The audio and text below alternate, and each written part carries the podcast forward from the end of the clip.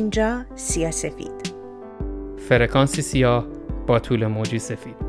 پر از آدمای سیاه و انسان‌های سفید. اینجا من و تو با هم به صدای فکر کردن گوش میدیم. با هم بحث میکنیم ولی نمیجنگیم. حرف میزنیم اما فریاد نمیکشیم. اینجا سیاه سفید. خوش اومدید.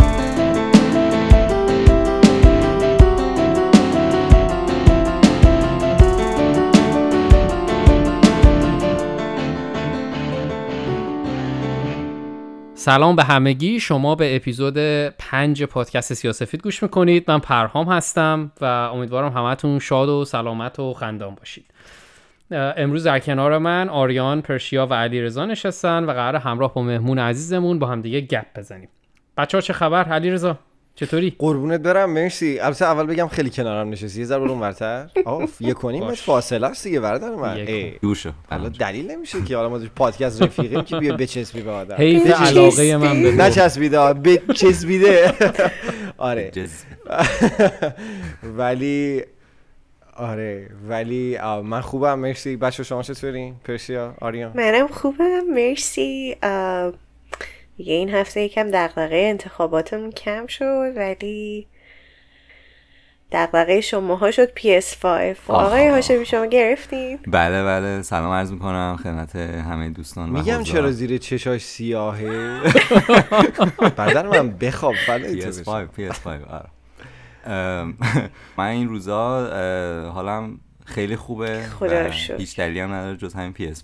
حالا ریویو چیه؟ راضی هستی از بچهای سونی؟ از بچهای سونی راضی هستیم، خوب کارشون رو این 6-7 ساله انجام دادن و بالاخره دستشون در نمیاد این شاهکار رو روانه بازار کردن. 6-7 سال شد؟ حالا 7 سال، ما 5 سال پیش با هم PS4 گرفتیم. آها نه تو PS4 پرو رو در نظر نمیگیری؟ نه دیگه، جنریشن شیفت، یعنی اینکه 4K. آریان به کم راضی نمیشه، یه پلاس بذاری که دلیل نشه. نه اصلا عدد رو عوض کن. آره اصلا آره خلاص. مبارکت باشه آقای هاشمی. قربون شما، جا داره تشکر کنیم از همه دست اندرکاران که چیپین کردن و ما رو رسوندن به این کنسول. خدا عمرشون بده. هرچند راه دشواری بود ولی من همسایه ها یاری کنین. با پرهامو میبینی؟ آره پرهامو میبینی چه سوسکی داره میگه مبارکتون باشه. خودت هم خریدی، اونجوری لبخند نزن آخه عزیز من. برای من فرستادن. ببین من همیشه میگم گیمینگ کانسول یعنی پلی استیشن و اینا، ما بچگی حالا به صورت خیلی جالب ما هممون تک فرزندیم. همه تک فرزندا وقتی بچن با یک چیزی ارتباط برقرار کنن، مثلا چیزی دارن که خیلی دوستش دارن. برای من و آریان حالا چون میشناسمش بازی کردن و پلی استیشن و اینا بود. اولین چیزی که باش ارتباط یه چیز داشتم، عروسک باربی داشتم. بین خودمون که دیگه قرار نیست بمونه چون هم میشه بیشتر. ببین نه 100% بین خودمون میمونه. بگو به این یادمه بچا کسی صداشو در نره. بگو موهاشم بلوند بود، خیلی هم خوشگل. بعد شبا که من میخوابیدم اون بیدار بود و تا صبح موهاتو ناز می‌کردن. من خیلی تلاش میکنم تصور کنم آریانو که شونه میکرد و آره اون البته دوران بچگی تا مثلا راهنمایی اینا بیشتر نبود ولی بعدش دیگه راهنمایی. ببین آریا منم یه دونه فرغون داشتم با یه بیل، تا همین 21-2 سالگی بیشتر باش بازی نمی‌کردم دیگه، تمام شد اون دوران. ولی آره خلاص بعد اون شنوندگان عزیز بیاین توی پرایوت چیز، بیاین تو تلگرام عکسشو براتون میفرستیم، عکس آریانا با باربی. آره خلاص بعد اون اسمم داشت آقای هاشمی؟ والا نه من دیگه چی صداش می‌کرد؟ منزل صداش می‌کرد. مامان این منزل رو ندیدی؟ همیشه هم رو بالش هم بود، یعنی منتظر بود همیشه. خیلی اصلا آخه عزیزم چقدر تایم شنا. بعد اون که دیگه با هم بریک آپ کردیم دیگه رفتم سراغ کنسول و با سگا شروع کردم و دیگه. آره یکی یکی. چه جهشی، چه واقعا چه شیفتی دادی واقعا. بعد هاش خانم الان منزل الان کجان، چه فعالیتی میکنن، خبر داری؟ هاش خانم دیگه جدا که شدیم دیگه سراغش نگرفتم. الان احتمالاً چیز باشه روسیه اون ورا چون میخورد مدلینگ و اینا مثلا بکنه بهش. آخه اوکراین دیگه سراغش راستش نگرفتم. دو سه دفعه هم خواستمش زنگ بزنم، بله جرا خودم رو گرفتم و دیگه واقعا اصلا دید من به آریان یه اینجوری شد اصلا. به خدا همونجوری که شما شوکین ما هم شوکیم. ما تا دیروز فکر می‌کردیم این علاقش ماشینه، فهمیدیم تا 18 سالگی باربی داشته. نه که اشکال داشته باشه، نه آقا پسرام این دل نداره. نه آره بچا بیایید همه با هم دیگه تمرین کنیم، قضاوت نکنیم آریان رو. واقعا قرار نبود این شوی ما اینجوری شه ولی دیگه شد. من نمیدونم واقعا. بچه ها حالا یکم برای اینکه جو عوض بشه، از واکسن چه خبر؟ از واکسن واقعا چیش تا دیشب که درگیر بودیم به طور کلی همه اتفاقات مهم به دوش ما 4 نفره انتخابات، واکسن، کرونا، انتخابات تکر کردیم. اعتماد به سخت دیشب ایرزاینات پاش بودن، به نتیجه خوبی رسیدن، گفتن تا ببین من زدم میذاره خارش میگیری تا یه 2-3 ساعت اول. حالا نمیدونم علیرضا پشتش هم یه دست اضافه در آورده، حالا اونوری بشه مشخص میشه تو تصویر فکر کنم. It doesn't look bad. حالا خدا رو شکر انشالله که چیزی نیست. ولی میگن تا حالا جدا از شوخی میگن که تا مثلا چند هفته دیگه مجوزش میاد و تا دسامبر و اینا، یعنی یه ماه دیگه دکترا و پزشکا میگیرن. البته این دو مدل آمریکاییش، مدل اکچولی انگلیسیش که دانشگاه آکسفورد روش کار کرده، هم ارزون‌تره هم مثلا که زودتر قراره پخش بشه. حالا ببینیم چی میشه، راحت شیم به خدا، اصلا خیلی اوضاع بده، بزنیم به بعدم. خیلی جالبه کمپانی فایزر رو، اون کمپانی که AZN داره با دانشگاه آکسفورد کار میکنه، اینا متد واکسنشون تا اونجایی که من خوندم که خب 100% حالا میتونه اونقدر به قول معروف مفصل بحث رو اطلاعات ندارم درباره‌اش چون رشتم نیست، ولی تا اونجا که من درباره‌اش خوندم اون دوتا مدل واکسن تقریبا شبیه واکسن‌های قدیمیه، یعنی با همون متد ساخته شده. ولی مال کمپانی مدرنا یکی از جدیدترین متداییه که اتفاق شده، یعنی توی این صنعت استفاده شده و اصلا یه ویروس ضعیف شده وارد بدن نمیشه. بخاطر همین 2 دوز، یعنی 2 بار وارد، 2 بار شما باید واکسن بزنید. بار اول واکسنای RNA بر اساس DNA ویروس آره درست میکنن. بار اول میاد یه سری سلول رو میاد، حالا یا گلبولای سفید یا یه سری سلولار تو بدنتون ترین میکنه. بار دوم بعد میاد به قول معروف این امتحان میگیره، امتحان میگیره، یه ریهرسال اول. ممتحنش هم آقای سلطانیه، ما میشه بالا سرشون ببینه آفرین تو خوب نوشتی بیا بیرون آره بیادم آره. حالا خلاصه بیاد و راحت بشیم. آره واقعا.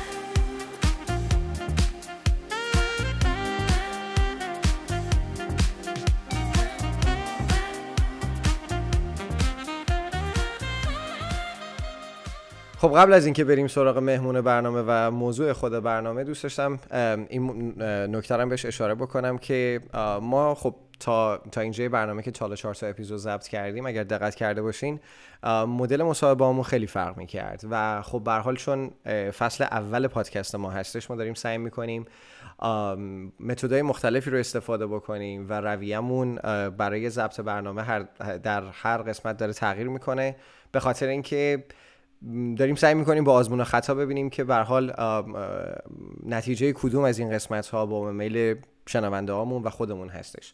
به خاطر همین بعضی اوقات شاید موضوعاتی رو انتخاب بکنیم که مهمانی که در اون برنامه داریم واقعا متخصص اون قضیه نباشن، ولی به هر حال با توجه به شناختی که ما نسبت به ایشون داشتیم و داریم، احساس میکردیم که اگر ایشون رو به این برنامه یا به هر حال به اون برنامه دعوت بکنیم، میتونیم یک مصاحبه خیلی خوبی رو باشون داشته باشیم.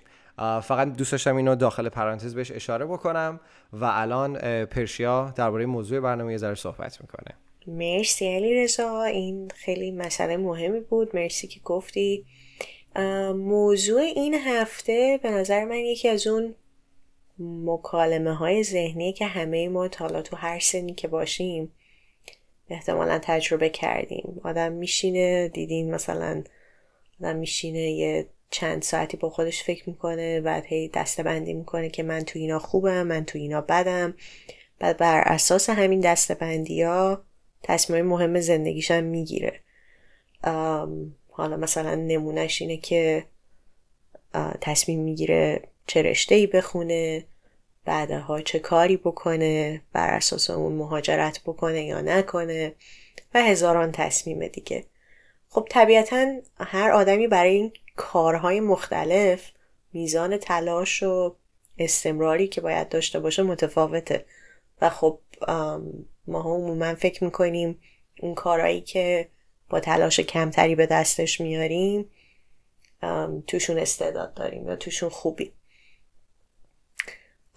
و بالعکس اون کارهایی که برامون سخت و دشواره توشون استعداد نداریم و توشون خوب نیستیم و اونا نقاط ضعف ما. این نقاط ضعف و نقاط قوت آدما به نظر من یکی از همون مسائل سیاه‌سفیدیه که میشه توی یه طیف نگاش کرد. میشه نگاه کرد که آیا اینا میتونن به هم تبدیل بشن یا نشن.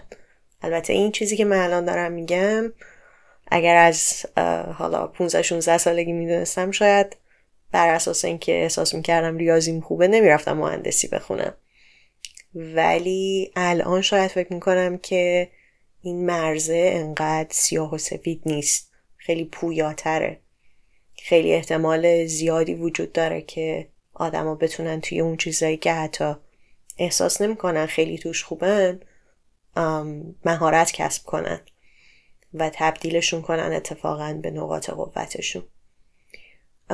من فکر میکنم این موضوعی که از اون چیزاییه که میشه ساعتها راجبش حرف زد و میشه ساعتها فکر کرد راجب این که چقدر این میتونه تأثیر داشته باشه توی مسیر زندگی آدم از حالا همون جایی که هست، چه 20 سالمونه، چه 30 سالمونه، چه 50 سالمونه، این دیدگاه، این نوع فکر کردن میتونه خیلی مسیر زندگی آدم ها رو عوض کنه. پرام تو چی فکر میکنی راجع به این ماجرا؟ والا آره، منم گمان میکنم کمتر کسی رو بشه پیدا کرد که اینجوری با خودش صحبت نکنه حداقل، چون به نظر من این بحث خیلی بحثه باز عمیق‌تریه. اینایی که مثلا اینا فقط ظاهرشه که ما میبینیم، این که من نگاه میکنم که مثلا ریاضیم خوبه، ریاضی دوست دارم پس برم ریاضی، اینا اگه بخوایم مثلا خیلی به عقب نگاهش کنیم به نظر من خیلی منطقیه که بیایم به این نگاه کنیم که مثلا اون من تو ذهن من تعریفش چیه، اصلا من به چه چیزی میگم من، که نه تنها ما بهش فکر میکنیم بلکه خیلی از دانشمندا و فلاسفه و اینا از 200-300-400 ساله که دارن راجب این قضیه فکر میکنن، از همون جدید تراش آقای دکارت بگیر تا همین جلو تراش که همشون سر این قضیه هستن. ولی خیلی جالبه چون که ما با توجه به اتفاقهایی که اطرافمون میفته و با توجه به یک سری قوانینی که در ذهن ما هست، حالا نمیخوام بازش کنم ولی میگم مثلا علیت، میایم یک تصویری از خودمون میسازیم که این تصویر ممکنه با اون تصویری که دوستام از من میبینن کاملا متفاوت باشه و به خاطر همین یه اصطلاحی هست میگن که ممکنه صدها هزار من وجود داشته باشه. من فقط میام با اون یک دونه منی که من از خودم ساختم استفاده میکنم و تصمیم‌های زندگیمو میگیرم.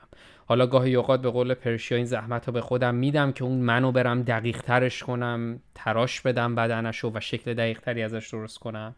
گاهی وقتا مثلا بی توجه به این قضیه ام و فکر میکنم نقاط قوت و ضعف این شکلی که این من داره ثابته و تغییر نمیکنه. خلاصه خیلی بحث جالبیه به نظرم، همه تا حدی یا به این قضیه خوردن یا به این قضیه میخورن.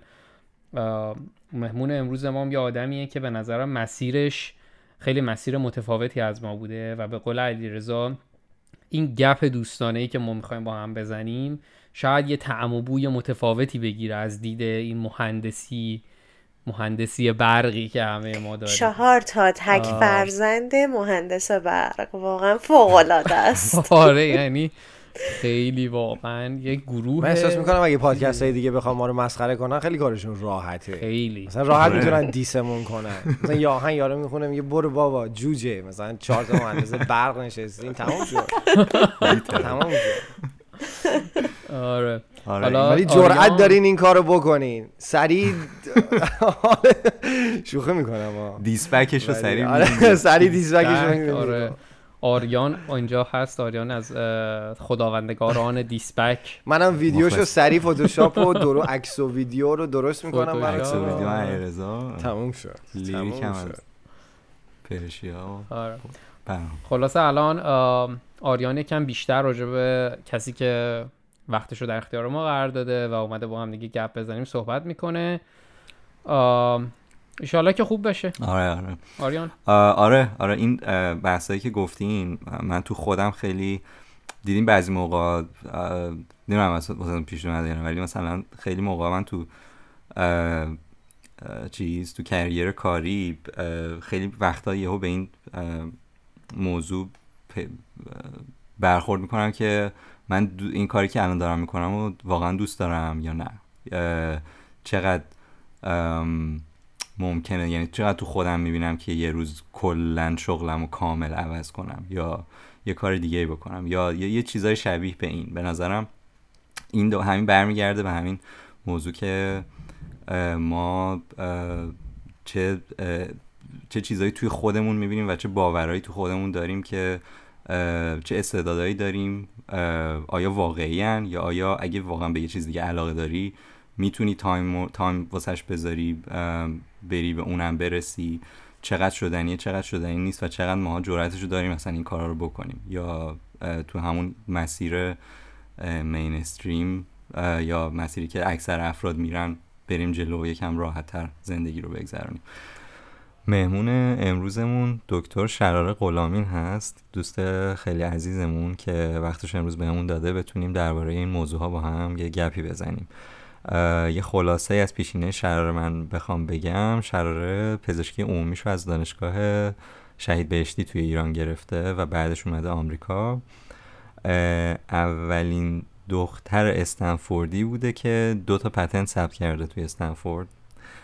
بعد و اولین ایرانی بوده که توی پارکر اینستیتوت عضو شده. پارکر اینستیتوت یه انستیتوی فوق تخصصیه که اعضاش روی کانسر ایمونوتراپی کار میکنن. من قبل از این از شراره دقیقا پرسیدم که توضیح اشتباه ندم. کانسر ایمونوتراپی داستانش اینه که میان از سیستم دفاعی بدن استفاده میکنن برای درمان سرطان‌های مختلف و یک انستیتوی خیلی فوق تخصصی و با پرستیژ هست توی آمریکا. همچنین شراره اولین دختری بوده که به بیولوژی پروگرام کلتک راه پیدا کرده و این برای من به شخص خیلی واسه تعجب بود که ما نداشتیم قبلا یک خانم ایرانی توی این پروگرام کلتک، ولی خوشبختانه شراره این در رو باز کرده. الان شراره داره توی کلتک پی اچ دیشو میگیره و قبل از اینم توی استنفورد یه پستاک گذرونده. تمرکز الانش هم روی ریسرچ درمان تومورهای مغزی با استفاده از ایمونوتراپی هست. شراره جان خیلی خوش اومدی به پادکست سیاه‌سفید و مرسی که وقتتو بهمون دادی. سلام به همگیتون، مرسی که من تو برنامه‌تون دارین، خیلی ممنون. واقعا باعث خوشحالی منه که تو برنامه‌تون باشم. خیلی خوش اومدیم به برنامه خودتون. همونطور که ما یه رسمی توی این برنامه داریم که همیشه سعی میکنیم درباره موضوعی که قرار صحبت بکنیم یه زمینه مشترکه یا کامن گراوندی رو قبل از این که بحثمون شروع بشه بسازیم و از اونجایی که بحثمون درباره این هستش که قراره درباره نقاط ضعف و نقاط قوت خودمون و حالا انسان‌ها این جنرال صحبت بکنیم، خواستم اول از خودتون بپرسم که تعریف شما از نقاط قوت و نقاط ضعف چیه و توی این طیف سیاه‌سفید این دوتا رو کجا قرار میدید؟ به نظر من نقاط قوت و ضعف، من هیچ وقت اینجوری برای خودم تعریف نکردم نقاط قوت و ضعف، بهتر بگم که چیزایی که براش ترین شدیم یا چیزایی که براش ترین نشدیم. با توجه به نحوه آموزشی که ما توی ایران دیدیم میتونم بگم که خب خوشبختانه تو بعضی چیزا خب به خاطر شرایط زیست محیطی، به خاطر جغرافیایی که توش بودیم، یه سری تریت های شخصیتی میشه، نوع گونه های شخصیتی رو کسب کردیم که شاید اینجا به دردمون بخوره، ولی از اون طرف خب توی یه سری محیطا قرار نگرفتیم، پس یه سری آموزش‌ها رو ندیدیم. پس من این رو هیچ وقت نمیگم نقطه قوت و نقطه ضعف، این رو اینجوری تعریف میکنم که ما یه سری آموزش‌ها دیدیم و یه سری آموزش‌ها ندیدیم. پس وقتی ذهنمون رو اینجوری آماده کنیم که آموزش‌ها رو دیدیم و ندیدیم، پس اگه یه آموزشی رو ندیده باشیم خیلی راحت‌تر ذهنمون قبول میکنه که اوکی، پس من میتونم این آموزش رو بگیرم. این حداقل نحوه‌ایه که من به داستان خودم اپروچ کردم. خودم اپروچ فارسیش چی میشه؟ من تصحیح کنم. مقابله کردین با... مقابله کردم باش. بله. اوکی، خب ببین شهرا جان، من خودم سلام عرض می‌کنم. خوش اومدید به سیاسفید. پرام جان مرسی خیلی. من آره، من ببین یه جور دیگه میخوام اینو بپرسم. اگه همون جور که هم از دید نکته سوالی که علیرضا پرسید، هم از دید خودت، به این مفهوم که تو الان برگشتی گفتی که تو به نقاط قوت و ضعف نگاه نمی‌کنی، به عنوان ترین هایی که شدی یا نشدی نگاهش می‌کنی.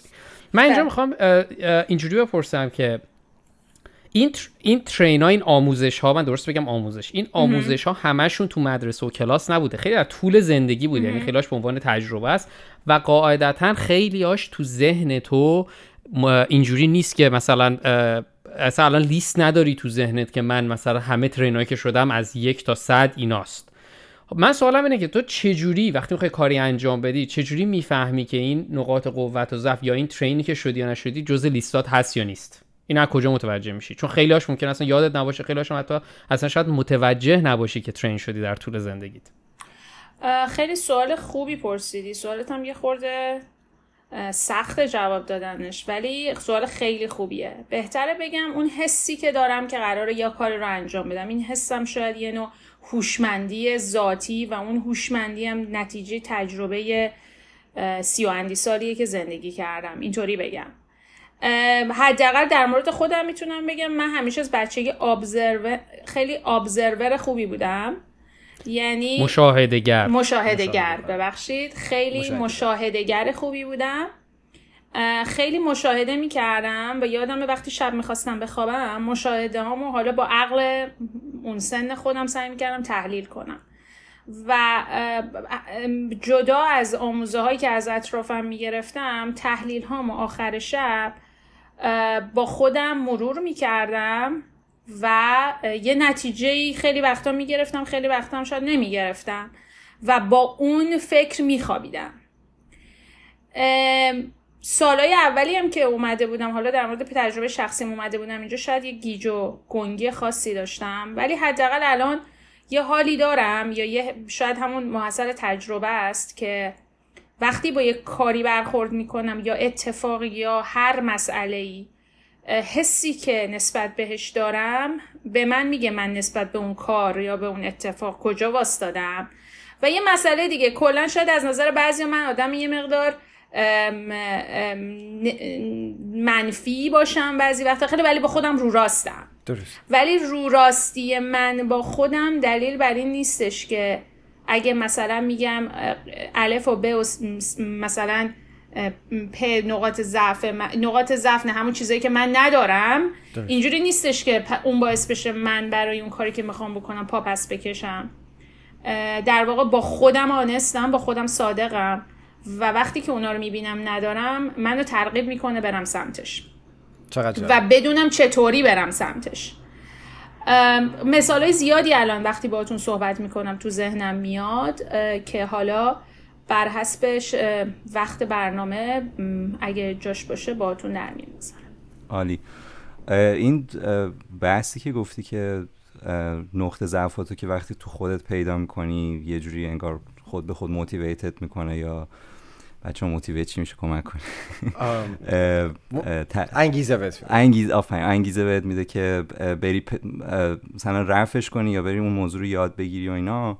من یه تجربه شخصی میخواستم بگم تو این موضوع. من خودم خیلی وقتا نمیدونم، یه حالت انگار مازوخیستیه چیه، بعضی موقع خود به خود خودم رو میذارم تو اون حالت فکری که حتی اگه تو یه چیزی شاید مثلا یه نالج، یه دانشی هم داشته باشم، یه اسکیل ستی هم داشته باشم، خودم رو میذارم تو اون حالت فکری که نه، من کلن تو این هیچی نیستم، من از همه بدترم، من نمیدونم این. بعد اون ناخودآگاه انگار یه جورایی کمکم میکنه که برم از صفر، وقتی از همه عقب‌ترم، بگم خب الان دیگه هیچی تو واسه از دست دادم نداری، دیگه چیکار میخوای بکنی؟ برو دیگه، چی میگن، برو بزن تو سرکله خودت، اونو یادش بگی. یه جوری ناخودآگاه انگار موتیویت هم میکنه. یه چیز درونی هم هست، یعنی حالا این مثالی بود که به ذهن اومد، این چیزی که گفتی. حالا خودت هم اگه مثالی به ذهنت رسیده یا بچه ها اگه مثالی دارن، ببینیم نظرشون چیه درباره این. مثالی که تو ذهن خود من میاد، نمیدونم، شاید هم اینو یه نوع قسمتی از شخصیت من باشه. کافی یه نفر، یعنی همیشه اینطوری بودم که نفر به من بگه مثلا حالا توی محتوای حرفش این باشه یا مضمون حرفش این باشه که تو نمیتونی یه کاری رو انجام بدی.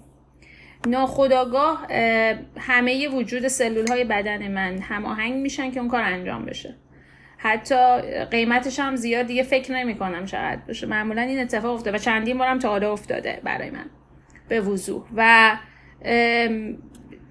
این یعنی درک می‌کنم اگه به من یه نفر بگه که این المان‌ها رو نداری. مثلا برای یه مثال ساده براتون بزنم، موقعی که من می‌خواستم پی اچ دی اپلای بکنم، توی شرایط زندگی شخصی خیلی سخت قرار داشتم. مادرم مریض بود و با همه دغدغه‌هایی که اونجا داشتم، توی محیطی قرار گرفتم که به من میگفتم با توجه به شرایط معمول شاید یک مسیر خیلی آسان‌تری رو پیش بگیری و چه چانسی برای پروگرام‌های با توجه به شرایط، چانسی برای پروگرام‌های 1 تا 10 نداشته باشی تو اون موقعیت. و دقیقاً همین باعث شد که خب من ببینم لازمه اون 10 تا پروگرام اول چیه، و اگر هم اون یه سری المان ها رو ندارم به خاطر شرایطم، حالا نمرات خیلی خوبه و کار ندارم، وارد جزئیات نمیشم، ولی چیزی رو که حداقل توی آمریکا یاد گرفتم، سعی کردم قدرت آرگومنتمو خیلی بالا ببرم و حداقل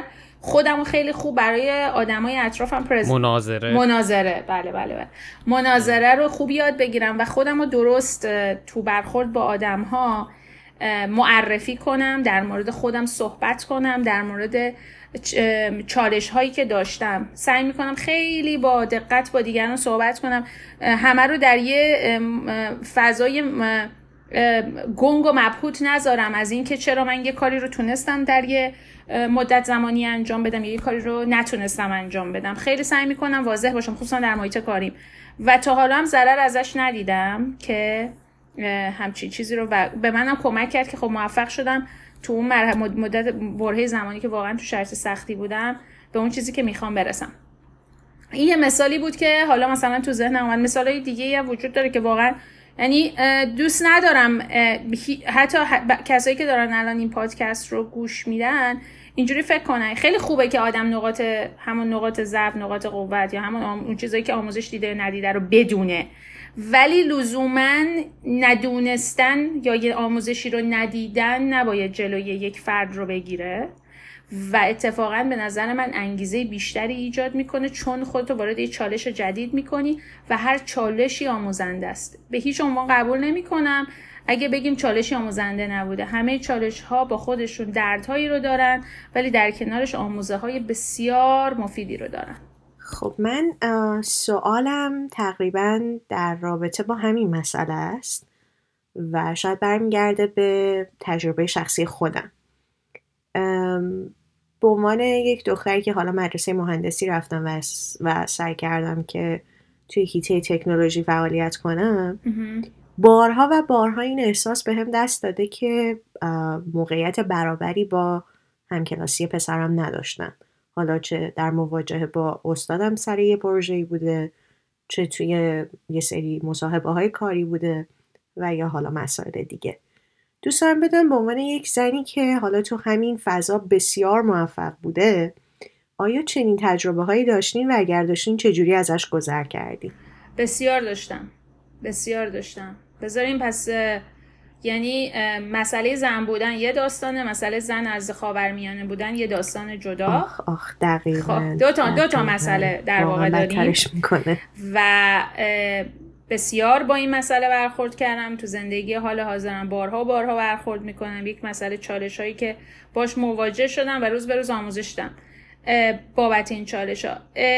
مسئله اینه که یه خط بخوام در موردش بگم، کار برای یک زن از خاورمیانه بسیار سخت خواهد بود. یعنی اگر یک نفر یک کالوری انرژی بذاره، یک مرد، بازم میگم یه مرد یک کالوری بذاره، شاید یک زن از خاورمیانه باید 100 کالوری بذاره تا به اون نتیجه که همون مرد رسیده برسه. ولی این دیگه بستگی به نگرش اون فرد داره که آیا حاضر این کار رو انجام بده یا نه. و اینکه متاسفانه یا حالا خوشبختانه، نمیدونم چی بگم، نمیتونم بگم خوشبختانه، ولی زنانی که از خاورمیانه اومدن و در آمریکا یا در اروپا دارن کار میکنن در یک مرحله گذار هستن و این مرحله گذار، ما یه مثال خیلی ساده، این پادکست هم داره زمانی ضبط میشه، حالا پخشش نمیدونم کی باشه، ولی زمانی ضبط میشه که نوبل لوریتای امسال هم اومدن بیرون. اگر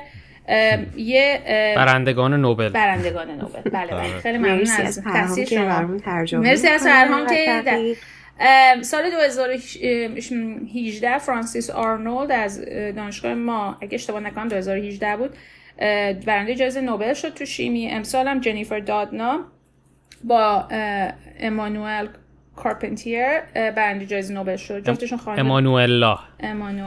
پرهام شبیه پیرمرداییه که تو آبدارخونه نشسته داره چای میخوره، فقط داد میزنه، داره تصحیح میکنه. شما بفرمایید. دقیقاً.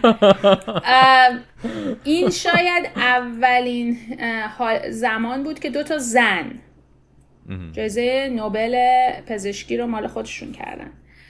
و اگر تاریخ رو نگاه کنیم یواش داره آمار زنانی که جایزه نوبل میبرن میره بالا. یعنی ولی شما نگاه کنین اکثر رشته‌ای که جایزه نوبله، شما الان با 90% مردن، شاید بالای 90% مرد باشه، ولی یه مسیری در حال تغییره و متاسفانه ما توی برهه‌ای از زمان افتادیم که طول میکشه نگرشو تغییر کنه تا اون میزان کاری رو که یا لول کاری رو که ما نشون میدیم جامعه از لحاظ ذهنی قبول بکنه که مساوی با کار یک مرد سفید پوسته یا حتی میتونه خیلی بهتر باشه خیلی جا. درسته.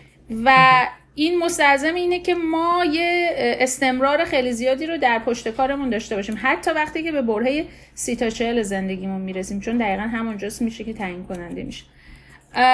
و این که من خیلی خیلی فقط تنها راهش این استمراره و جز استمرار هیچ راه دیگه‌ای وجود نداره، حداقل برای الان. من کاملا موافقم. البته این رو هم بگم، همین الان به شنوندگان عزیزمون بگم که ما قراره یک اپیزود مفصل راجع به مسائل زنان داشته باشیم در آینده و به احتمال خیلی زیاد شهر جان هم مهمان برنامه ما خواهند بود. دلمون میخواد دعوت کنیم اگر تجربه این چنینی داشتید، حالا در حوزه‌های مختلف، تک، پزشکی، حقوق و هزار حوزه دیگه‌ای که زنان ما به خصوص در ایران توش مشکلات خیلی بیشتر از اون چیزی که شاید ما اینجا تجربه می‌کنیم داشته باشن. واقعا دوست داریم که با ما به اشتراک بذارید و ما بتونیم یک اپیزود رو به این مسئله اختصاص بدیم. قربان شما، باعث افتخار من.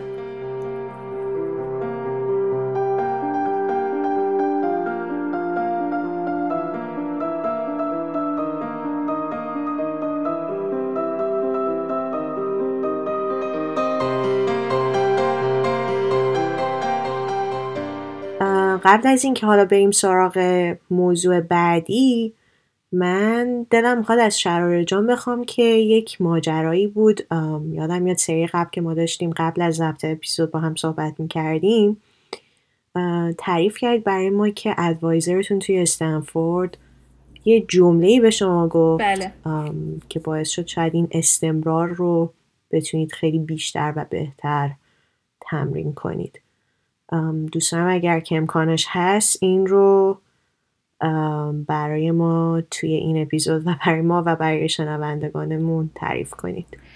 بله، من واقعی که تازه از ایران اومده بودم، از دنیای پزشکی بسیار دنیای که تمرکزش روی کلینیک هست خارج شده بودم و با توجه به علاقه‌ای که همیشه از دوران دانشجویی داشتم به ایمونولوژی و دانش ایمن، سیستم ایمنی بدن، من از دوران دانشجویی به این خیلی علاقه داشتم. حالا بزن یه خاطرم از دانشگاه ایران بگم. خب متاسفانه اینا خب خیلی بده، ولی خب این بازم استمرار آدما نشون میده. من سال 4 دانشگاه بودم، خیلی دوست داشتم ایمونولوژی رو، به خاطر اینکه به صورت پایه روش کار بکنم. آزمایشگاه ایمونولوژی دانشگاه شهید بهشتی رفتم، یه خانم دکتری مسئول ما بودن، به ما ایمونولوژی درس میدادن سالهای قبل از اون. باشون صحبت کردم، گفتم من خیلی دوست دارم یاد بگیرم. من یه زد به پشتم گفت دخترم تو پزشکی برو پزشکی تو بکنی، کارو بتون نمیدم. ای وای آره شما اگه این برنامه رو میشنوید، ای خانم دکتر، ای استاد، اگه اینو داری میشنوی از سایه خودت باید بترسی. آره، و بازم مسئله همون استمراره. مسئله اینه که خب من اونجا این جمله من بیشتر تحریک کرد که دنبال قضیه بیفتم. کار برام خیلی سخت شد. شاید اگر یه تحقیق پایه‌ای توی همون دانشگاه میتونستم شروع کنم، خیلی از تکنیک‌ها رو همونجا میتونستم یاد بگیرم. دچار این همه دردسر اول نمیشدم که میام اینجا. ولی خب متاسفانه این مسیر میسر نشد و من با تحقیقات کلینیکی تو ایران شروع کردم. مجبورم نمیشدی بری استنفورد، خیلی سخت کشید. آره ولی خب خدا رو شکر انقدر خوشبخت بودم. شاید اینو من واقعا میتونم بگم، واقعا آدم خوششانسی بودم که زمانی که وارد استنفورد شدم، واقعا میتونم بگم فقط خوششانسی بود که شاید همون مصمم بودن من و ادوایزرم اونجا دید، و ادوایزر اصلی من، و من توی یکی از بهترین لب‌های استنفورد آموزش دیدم و در واقع میتونم بگم جزو 3-4 تای اول. و واقعا یک اتفاق خیلی میمون بود تو زندگی من افتاد. یعنی یه جور اون آتش من به ساینس رو و دانش رو واقعا سیراب کرد. یعنی من یه آتش همیشه خفته داشتم نسبت به این قضیه که نمیذاش من به تخصص بتونم خیلی متمرکز فکر بکنم. ولی خب چالش‌های خودش هم داشت اونجا که بودم. حالا برگردیم به سوال شما، و چالش‌ها این بود که خب من آموزشم تو این زمینه 0-0 بود. هیچی نداشتم وقتی رفتم اونجا.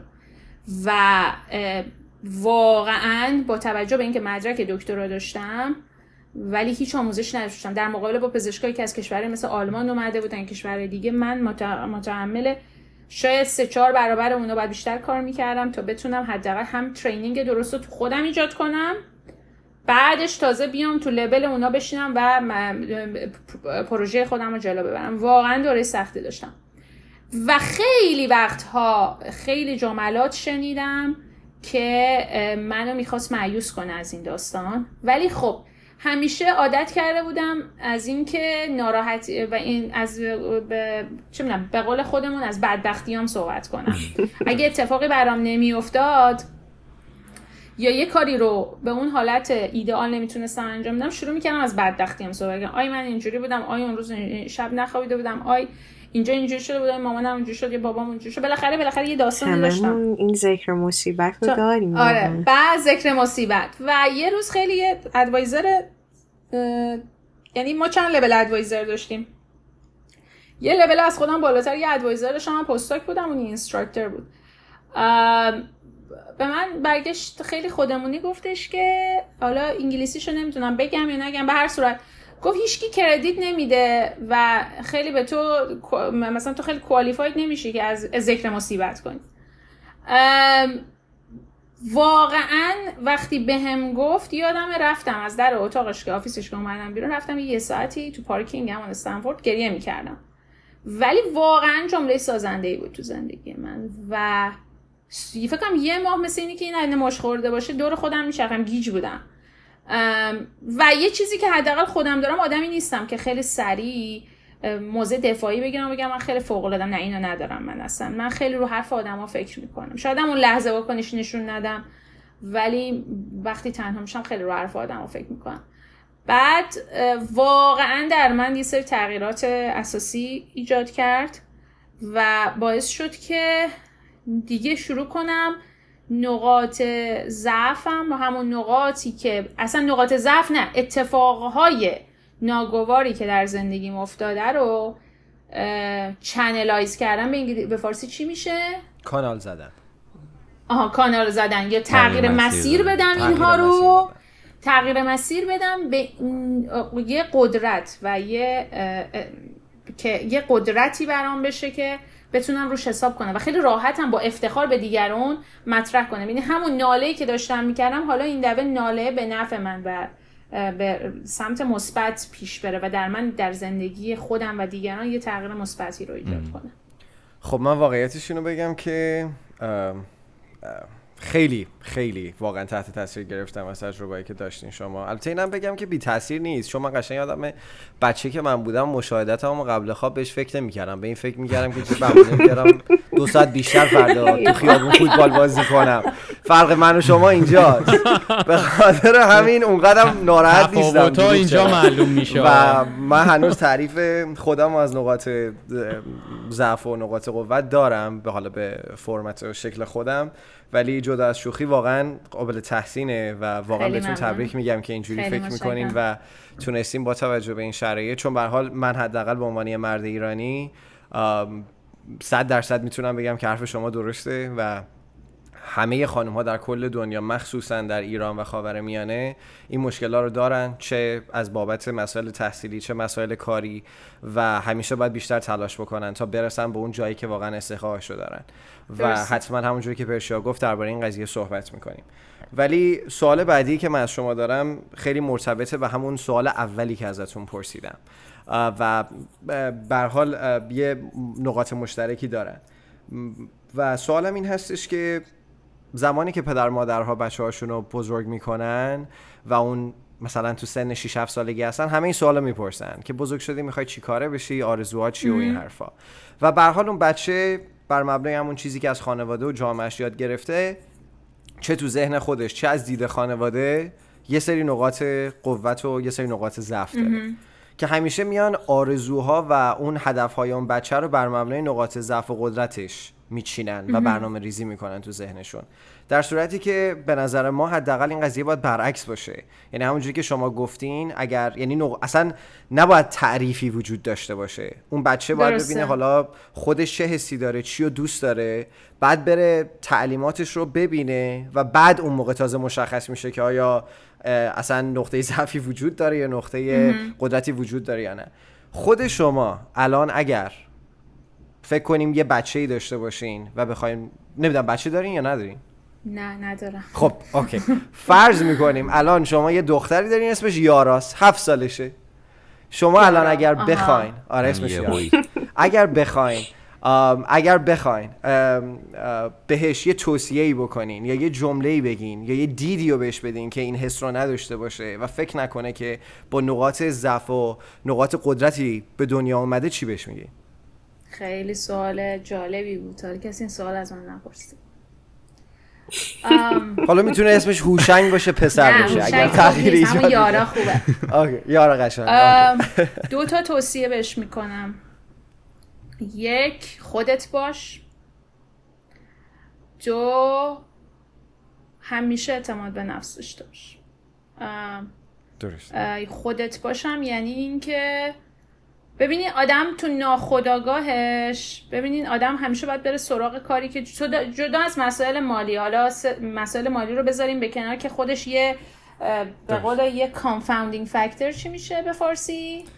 یه فاکتوری که فاکتور برهم زننده معاملات، آلوده کننده، برهم زننده معاملات اصلیه. ولی پول رو بذاریم کنار، به نظر من هر کی باید بره سراغ کاری که تو اوج ناراحتیش، تو اوج تنهایی خودش میره سراغ اون کار و اصلا باشه آروم میشه. اینطوری بگم، بذارین اینطوری تو بگم، با اون کار آروم میشه. حالا این کار میتونه از یه ورزش کردن باشه، موسیقی باشه، هر کاری، هر کی با یه چیزی آروم میشه، هر کی با یه چیزی اون دغدغه‌های روزانه‌شو سعی میکنه آروم کنه. هر کسی یه روشی داره. مهم اینه که تو به کدوم روش پناه میبری و معلومه درونه تو خیلی تو الاینمنت چی میشه، تو یه مسیر همراستا میشه با اون مسئله و دغدغه های روزانت میریزه بیرون. و فکر میکنم این یعنی خود بودن و هیچ وقت هم نباید شرمنده باشه از اون چیزی که هست. حالا میتونه اصلا چه میدونم، شاید مثلا اصلا اینه که بره یه هنری رو یاد بگیره که اصلا زیاد هم یه هنر متداولی نیست. شاید یه چیزی رو یک بار تو خیابون ببینه، از اون روز که تو خیابون دید یه علاقه عجیبی ذهنش رو درگیر بکنه و به اون کار مشغول بشه. ولی خودشه، اونه و اونجوری تعریف میشه، با اون تعریف میشه. و اینم که خیلی برای من مهمه، مخصوصا اگر دختره، برای من خیلی مهمه که این اعتماد به نفسش رو داشته باشه، همیشه برای خواسته هاش واسطه و در عین متواضع بودن برای خواسته هاش واسطه. این خیلی مهمه و خدا میدونه یارا چقدر بچه قوی قراره بشه اگه شما مادر بشه. واقعا خوشا به سعادت یارا. نمیدونم، ولی فکر نمی‌کنم مادر خیلی خوش اخلاقی باشم. بد اخلاقی خودمو دارم. اشکال نداره، اون بچه انقدر قویه. حالا اون پارتشو خاله ها و عموهاش جبران میکنن، مسئله اینه، شما خودتون باشین. آره من این شراره حرفی زد، من خیلی یاده این افتادم که میگن تو زندگی باید یه حیات خلوت داشته باشی. وقتی که از اونجا خسته شدی پاشی بری تو حیات خلوت، یه چایی بخوری و یه لذتی ببری و برگردی دوباره تو دغدغه‌هاش. بعد من یکم میخوام روی چیزی که علیرضا گفت بیشتر مانور بدم، چون نمیدونم چه خبره که وقتی آدم مثلا از ایران و محیط آموزشی ایران پا میشه میاد آمریکا، یه سری تفاوت‌ها خیلی پررنگ میشه تو ذهنش. این قضیه‌ای که من مثلا تو ایران خیلی، من این برام مشهود بود، برای خودم مخصوصا، حالا به بقیه هم زیاد کار ندارم، که یکی از معیارهای انتخاب کردن این که من دوست دارم چی کار بکنم این بود که من آیا تو این قوی هستم یا نه. یعنی مثلا مثال خیلی خیلی سادهش اینه که بچه ها تو دبیرستان میخوان رشته تجربی و ریاضی انتخاب کنن، اصلا اولین فکر میکنن که آیا من ریاضیم خوب هست یا نه. اگر ریاضیشون خوب باشه احتمال اینکه برن رشته ریاضی بیشتره. اگرم تو خانواده خیلی پزشک و اینا داشته باشن، از احتمالا از کودکی در گوش بچه زیاد خوندن که تو مثلا باید پزشک بشی و اینا، طرف میره پزشکی. و اتفاقا این اتفاق تو آمریکا خیلی برعکس میفته، همونجوری که علیرضا بهش گفت. یعنی اصولا تو اتفاقا من اون چیزی که شما گفتی به نظرم خیلی بیشتر مکسنس میکنه که ما بیام به عنوان یه سری آموزشی که دارم ندارم به قضیه نگاه کنیم که آقا من دوست دارم دکتر بشم ولی این آموزش‌ها رو ندارم، بخاطر همین برم نقاط قوت و ضعفمو بالانس کنم، یعنی بالانسش بکنم که برسم به این قضیه. ولی این چیزی که پس این اصلا این خوب و بد بودن نقاط قوت و ضعف اصلا عوض میکنه دیگه، چون خیلی به کانتکست یا اون محتوایی که داره این قضیه توش نگاه میشه بستگی داره. مثلا یک بار شما بچه‌ها صحبت میکردیم، من میگفتم یه کسی که مثلا هیچ وقت هیکل خوب داشتن به عنوان هدف براش مطرح نبوده، ما اصلا نمیتونیم از این بچه انتظار داشته باشیم که ورزشکار در بیاد. بله. این یه سری چیزا تو زندگی باید مثلا آدم یک موقعی بهش برخورد بکنه. ولی من یه نکته متوجه شدم که شما مشکل نداشتی آنجوری داشتی میگفتی، اون بود که این آموزش ها رو برای اینکه بهش آدم بتونه لیست رو در بیاره یه چیز فاکتوری نیاز داره به سو واقع گرا بودن. شما باید با خودت این واقع گرایی رو داشته باشی که آقا من این آموزش رو دارم، اینو ندارم، اینو ببرم یاد بگیرم، اینو نباید یاد بگیرم. این واقع گرایی از کجا میاد؟ من الان به عنوان آدم چجوری میتونم برم تمرین کنم واقع گرا باشم؟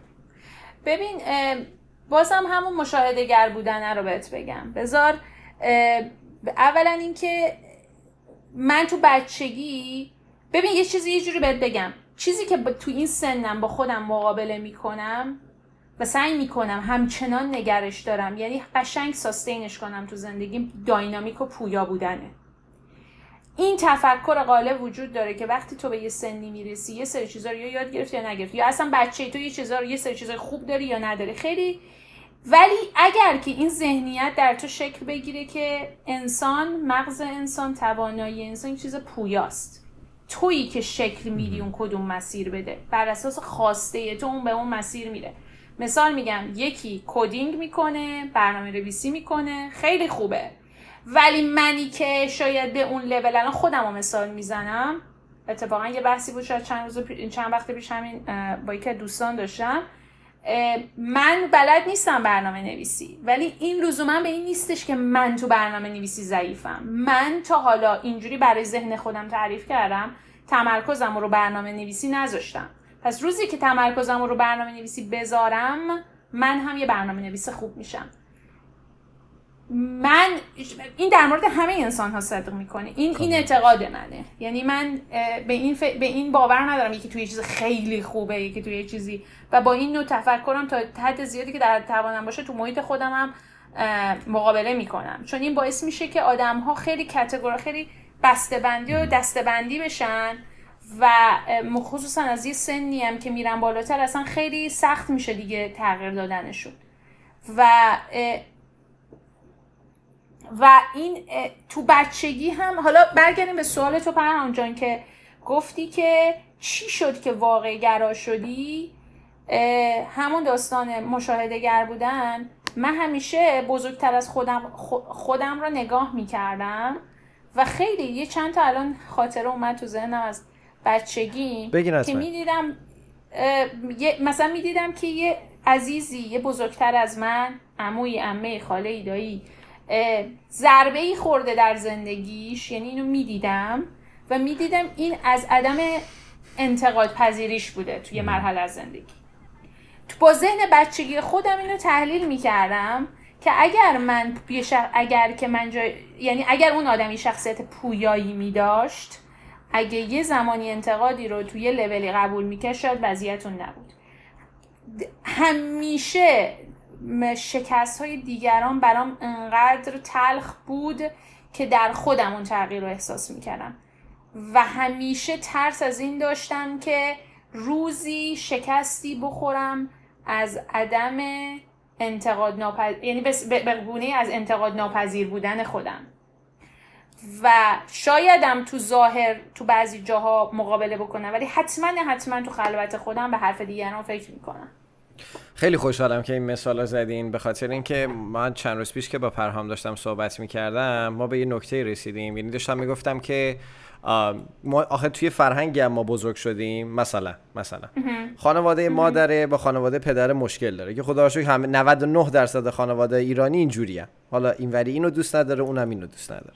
درسته. یه بچه این وسط به دنیا اومده، بچه فردا 5 سالشه، بیچاره یه حرفی میزنه مامانه میگه این اخلاقتو به عمت رفته. من میدونستم اصلا تو خونته. یعنی این دید که بچه‌ای که پاکه، به قول معروف گوگولیه، اصلا هنوز اصلا نمیدونه خوب و بد تو این دنیا چیه، شکل نگرفته. دقیقاً یه سری لیبلا و یه سری حرفا به این بچه چسبونده میشه که بعدم که بزرگ میشه و میشه 30 سالش و خودش مادر یا پدر میشه، یهو برمیگرده به بچهش میگه من همین جوری به دنیا آمدم، مدلم هم همینه، نمیخوای بخوای، نمیخوای بخوای، نمیخوایم نخوام، مثلا همین داستان. آها میخوای، حالا همونی که برشیا، ولی میخوای بخوای، نمیخوای نخوام. و این قضیه برای من خیلی جالبه که آخه چرا اینقدر آدما با خودشون دشمنی دارن؟ مگه یاد گرفتن و تغییر کردن چیش بده که شما حاضری همچین حرفی رو بزنی، انقدر به قول معروف مخالفت بکنی با تغییر و حاضر بشی این هم ضربه بخوری، که شما دقیقاً همین رو گفتین که انقدر ضربه‌های دیگران رو دیدین که حاضر نیستین این اتفاق برای خودتون بیفته. درسته. خب مرسی از علیرضا بابت این بحث آخری که باز کرد، واقعاً جاده بود به نظرم.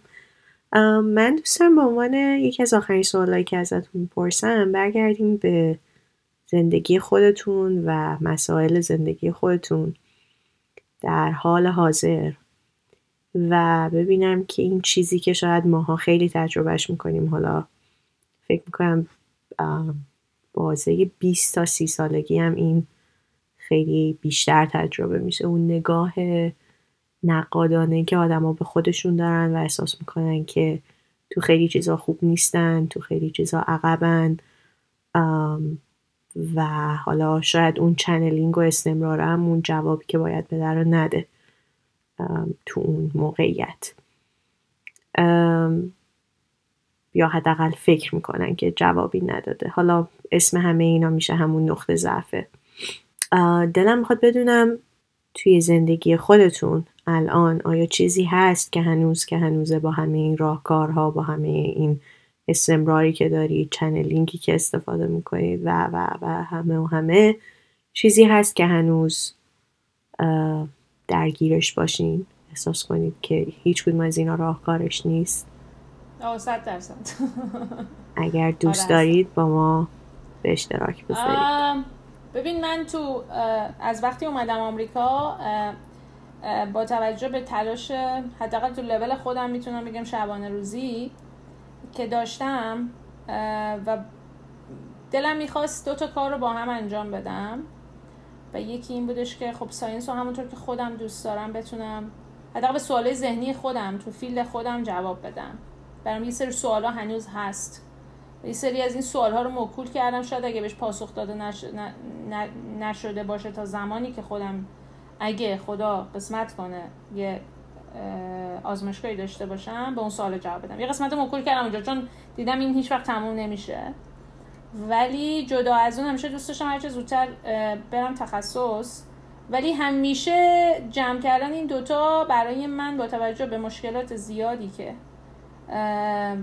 برای من تو این 10 سالی که در آمریکا هستم پیش اومد، حالا اینجا جا نداره که وارد جزئیات بشیم، همیشه منو یه جورایی وارد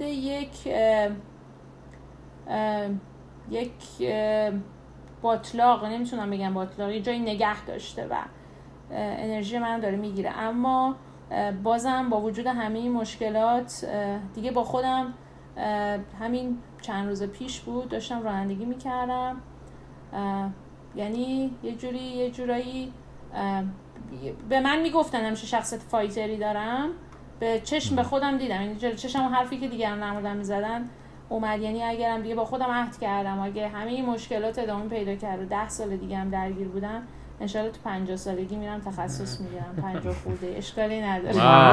ولی آره، ولی باید این کارو بکنم، چون اگه نکنم دوست ندارم یه عمر با حسرت زندگی کنم. یعنی شاید خیلی گزینه‌های کاری خوبی هم با توجه به کاری که میکنم وجود داشته باشه، ولی انسان‌ها بعضی وقتا، یعنی فکر میکنم ماحصل ته همه اینا در سن 70-80 سالگی، حالا اگه دوچارش اتفاق غیر مترقبه‌ای تو این فاصله نشیم، اون لحظه مرگه و اون لحظه برام مهمه که حسرت چیزی رو نداشته باشم و نگم به خاطر پول خصوصا مجبور شدم مسیرم عوض کنم. برام این خیلی یه چیز خیلی مسئله مهمی که به خاطر پول مجبور نشم مسیرم عوض کنم و تا حالا هم سر همین قضیه مقابله کردم و امیدوارم که این اتفاقم برام بیفته. حالا ببینیم چه شد. یارا جان من نمیدونم چند سال دیگه قراره این پادکست رو گوش بدی، ولی با این مادر شوخی نکن، چون بچه خوبی باش، اپریشییت کن و سعی کن لذتشو ببری.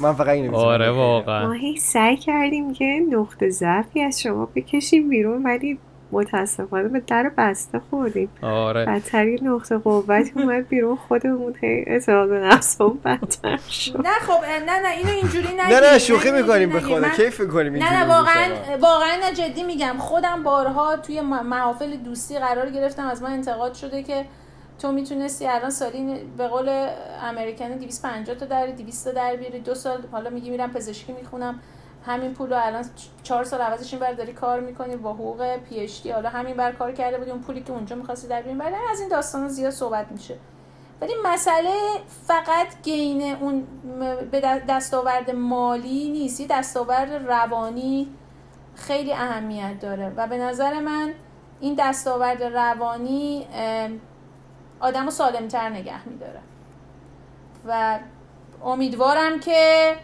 روزی خلاف این بهم ثابت نشه، چون شاید خیلی گرون برام تمام بشه، ولی حداقل اون چیزی رو که با ساعت‌ها در مورد این موضوع با خودم فکر میکنم، ولی فکر میکنم که باید این کارو بکنم.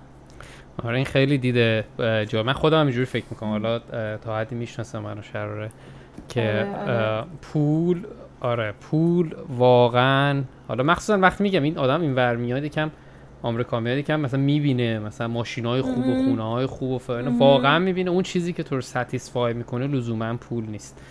100% دارم.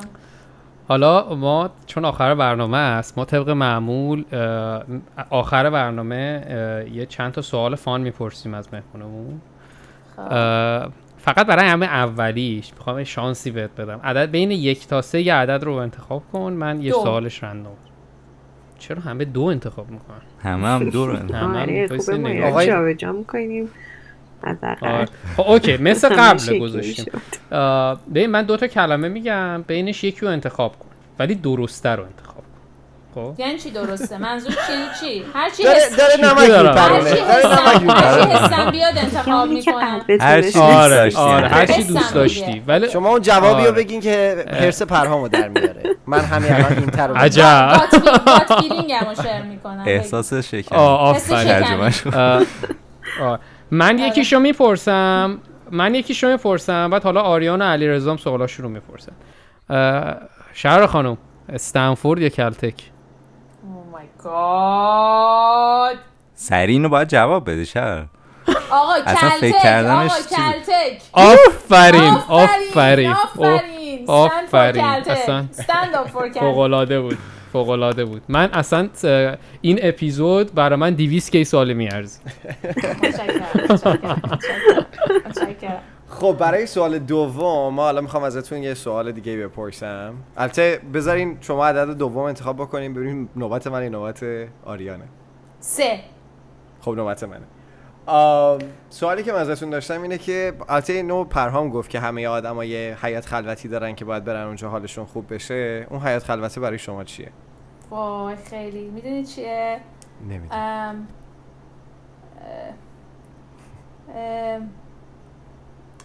چجوری بگم؟ هر چی دوست داری. ای وای. خیلی دوست دارم مثلا حیات خلوتم اینه وقتی که خیلی دیگه دغدغه میشم. آخه خیلی الان فکر میکنم همه من خیلی دارم برگ میکنم و اینا، ولی واقعیت رو بگم دیگه. نه واقعیت رو بگیم. برگ هم میشه بزرگ نمایی، درسته؟ آره برگ. آفرین. یعنی اینگاه خودم رو میخوام خیلی بگیرشون بدم من چقدر فوق‌العاده‌ام، نه ولی نه واقعا اینه. پوز بدین. نه پوزو مثلا اینا نه، ولی مقاله سوسیولوژی خوندن خیلی آرومه. یه کتاب. یعنی مثلا الان خودم توی بحرانی هستم، الان 2-3 تا کتاب رفتم تو همین هیته پیدا کردم. یا می‌بینین خیلی علاقه‌م هم به ژورنال اکونومیست، مقاله‌اشو خیلی می‌خونم. آرومم به خدا مگه میدونستم بچه بودن و فکر کردم به فوتبال انقدر هزینه برای من تو زندگی داره از این کارو نمی‌کردم. او من فکر کردم تفکر به مشاهدات آدم، فکر کردم اونش تأثیری تو زندگی آدم داره. الله اکبر. من فکر کردم مثلا استیل اینجوری که مثلا میرم فرزاد قدیوم می‌کشم. چیزی تو ذهنم چون اونم دوست دارم by the way، ولی اون کنار اینه تنها. ولی این فقط کسی تا حالا با قلیون مقاله نخونده ولی شما میخونید، ولی فقط تو تنهاییمه. یعنی حتی کنار نزدیکترین کسام هم شاید فقط تو تنهایی خودم این اتفاق. واقعا بی‌نظیرید شما، جدی میگم. نایس. آریان برو برای سوال آخر. حالا بعدی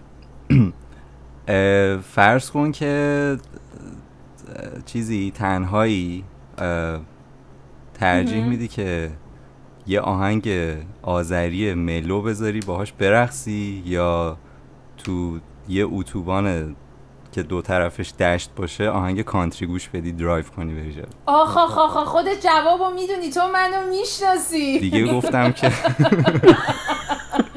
دیگه جواب واضح خدا شاهده از طرف جامعه یه ترش دارم اینو میگم. اگه جوابتون جواب اول نباشه من شرمندم. با وجود اینکه ترکم و ترکا رو ریسپکت میکنم، کانتری میوزیک رو خیلی دوست دارم. شرمندم رو دست آذری کلم میشه. یعنی واقعا یه روز یه نفر، یه رفیقی بخواد منو خیلی سورپرایز کنه، یعنی بفهمم عشقشو بخواد به من یه رفیقم نشون بده، یه دونه تیکت استیپلتون واسه من بگیرینم واسه خودش، همینو بس. شما یعنی آی برباخ فروختی؟ آخه درست شرمنده بریباخ وجود منو به رعشه در میاره، ولی چیکار کنم؟ کانتری بیشتره. خب دیگه تسلیم. خیلی هم قشنگ.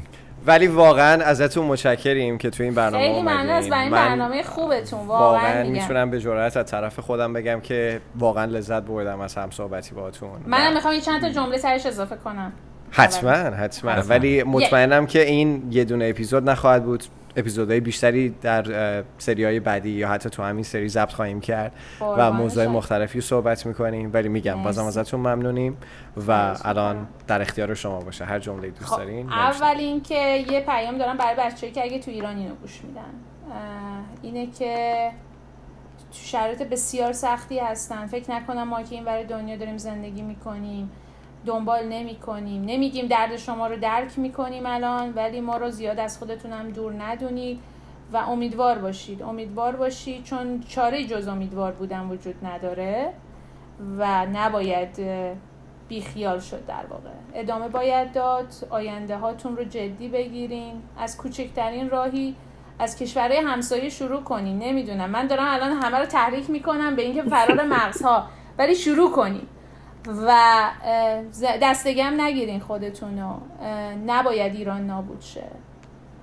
همیشه هر چقدرم تو آمریکا بمونم تهش خودمو، من 27 سال زندگیمو تو اون خاک بودم و اصل شخصیت من تو اون خاک شکل گرفته. خیلی اعتقاداتم ماحصل اون زندگی، اون خانواده و مملکت ایرانه، برام خیلی ارزش داره. و اینکه در ادامه‌ام از واقعاً از این که از لذت بردم از همون پادکست اول که شما رو برنامه‌تون رو گوش دادم، به خودتونم گفتم بسیار بسیار کار قشنگی داریم می‌کنیم. همین که جدا از عرف‌هایی که همیشه وجود داشته بیرون اومدین و دارین یه چیزی رو جدیدی رو شروع کردین که به جلوش ببرین، واقعاً لذت و اصلاً از این که باهاتون همچنین گفتگویی هم داشتم واقعاً لذت بردم. هم دفعه پیش هم این دفعه من متشکرم. مرسی دمتون گرم. ما که خیلی ممنون شهراره جون. قربونت برم پرشن. ان شاء الله دخترای اسکیپتون فقط باید بیشتر شه. نداریم سه تا پسر یه دختر. بالانس باید کوینا باید بیشتر بشه. چش. ما بین من و پرهام و آریان امشب یکیمون استعفا میده و تو پیج اعلام می‌کنیم. ترکان میتونن استعفا بدن. ترکان. آها پس پرهام جان خدا نگهدار. جواب خوبی بده. وای دیفازم پرهام. من اصلا صداهاتون رو نمیشنوام. من قلبی. ولی مرسی ازتون واقعا متشکریم و شب خیلی خوبی داشته باشید. همچنین قربان شما. خدا نگهدار.